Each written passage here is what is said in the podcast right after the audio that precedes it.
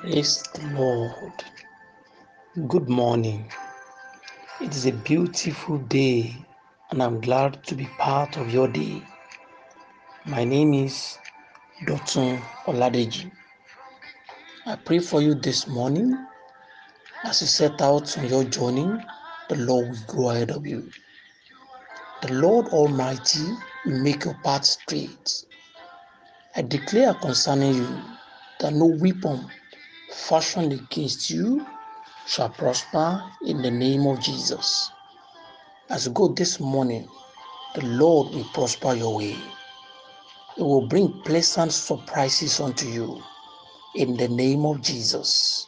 No harm will come unto you and your family in the name of Jesus. You will end today with testimonies in the name of Jesus. This morning, I want to briefly share the word of God with you from the book of Proverbs, chapter 14, and verse 12. Proverbs chapter 14 and verse 12. It reads, There is a way that seems right to a man, but its end is the way of death. For emphasis sake, in the book of Proverbs chapter 16 and verse 25, the same word, exact same word, is repeated. Proverbs chapter 16 and verse 25. It's also read there that there is a way that seems right to a man, but it ends is the way of death. It is not unusual for us to see some people embarking on journey of life with great hope as they are starting, but unfortunately, they end up in the way of death. Unfortunately, we have seen people starting a journey that looks very good, but the end brings disaster to their lives. The end brings sorrow, it brings pain, it brings isn't heart broken issue unto them. Why? Because at the beginning, the way appears to them as a way that brings hope. It appears as a way that is going to bring great result to their life. But we see them at the end of the day ending up in pain, in sorrow. I pray for you that you will not embark on such journey in the name of Jesus.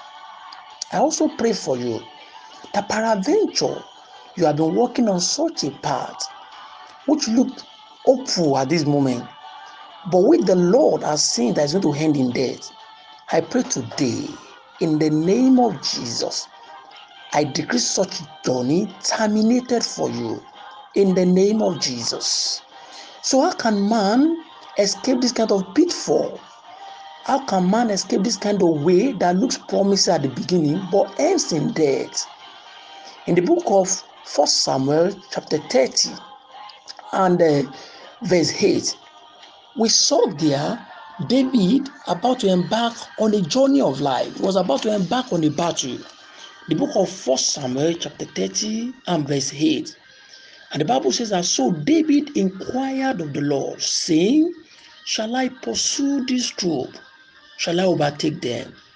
And God answered him, Pursue, for you shall surely overtake them, and without fail recover all. We saw here Samuel, David was about to embark on a journey. And what did he do? He brought you to the Lord. He inquired of the Lord. So I ask you today, that journey you are embarking on, have you checked with the Lord? That journey of marriage, that journey into a business, that journey, whatsoever journey you are embarking on, have you checked with the Lord? I need you to understand this morning that in your own best understanding, you might judge the way to be good. Remember our Bible passage we are reading today, Proverbs 14 and verse 12. See, the way seems right to a man. In your own judgment, it might appear right. To David, going to battle is a normal thing, but yet he understood the principle of checking with the Lord. So I ask you this morning, have you checked your journey with the Lord? That is the way to avoid this pitfall of destruction at the end of your way. So I ask you, my brothers and sisters, Bring your ways to the Lord. Check with Him. Let Him guide you. Let Him lead you.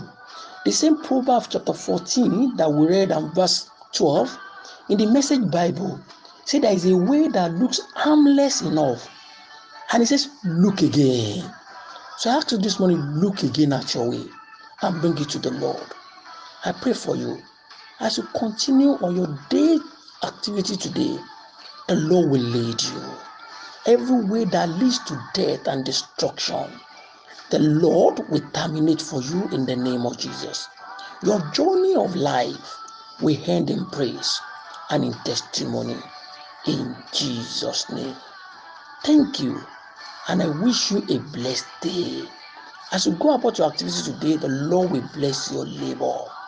Until I bring the word of God to you once again, my name is Dotun Oladeji. God bless you.